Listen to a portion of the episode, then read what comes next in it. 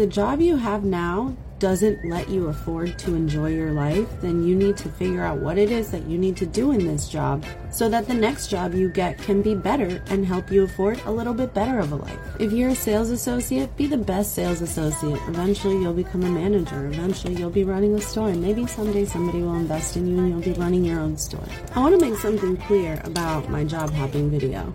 I didn't leave a job the second that it made me upset or I didn't want to be there anymore. I stuck it out through some rough times. The discrimination firm, for example, even on my worst day, I was there for a reason, so I wasn't just going to quit until I got that reason, which was discrimination experience. If I would have left that firm before I gained the confidence to handle a discrimination case, what would have been the point of taking that job? Sometimes, with the experience you have, you can work a new job and learn how to do that thing in a matter of weeks.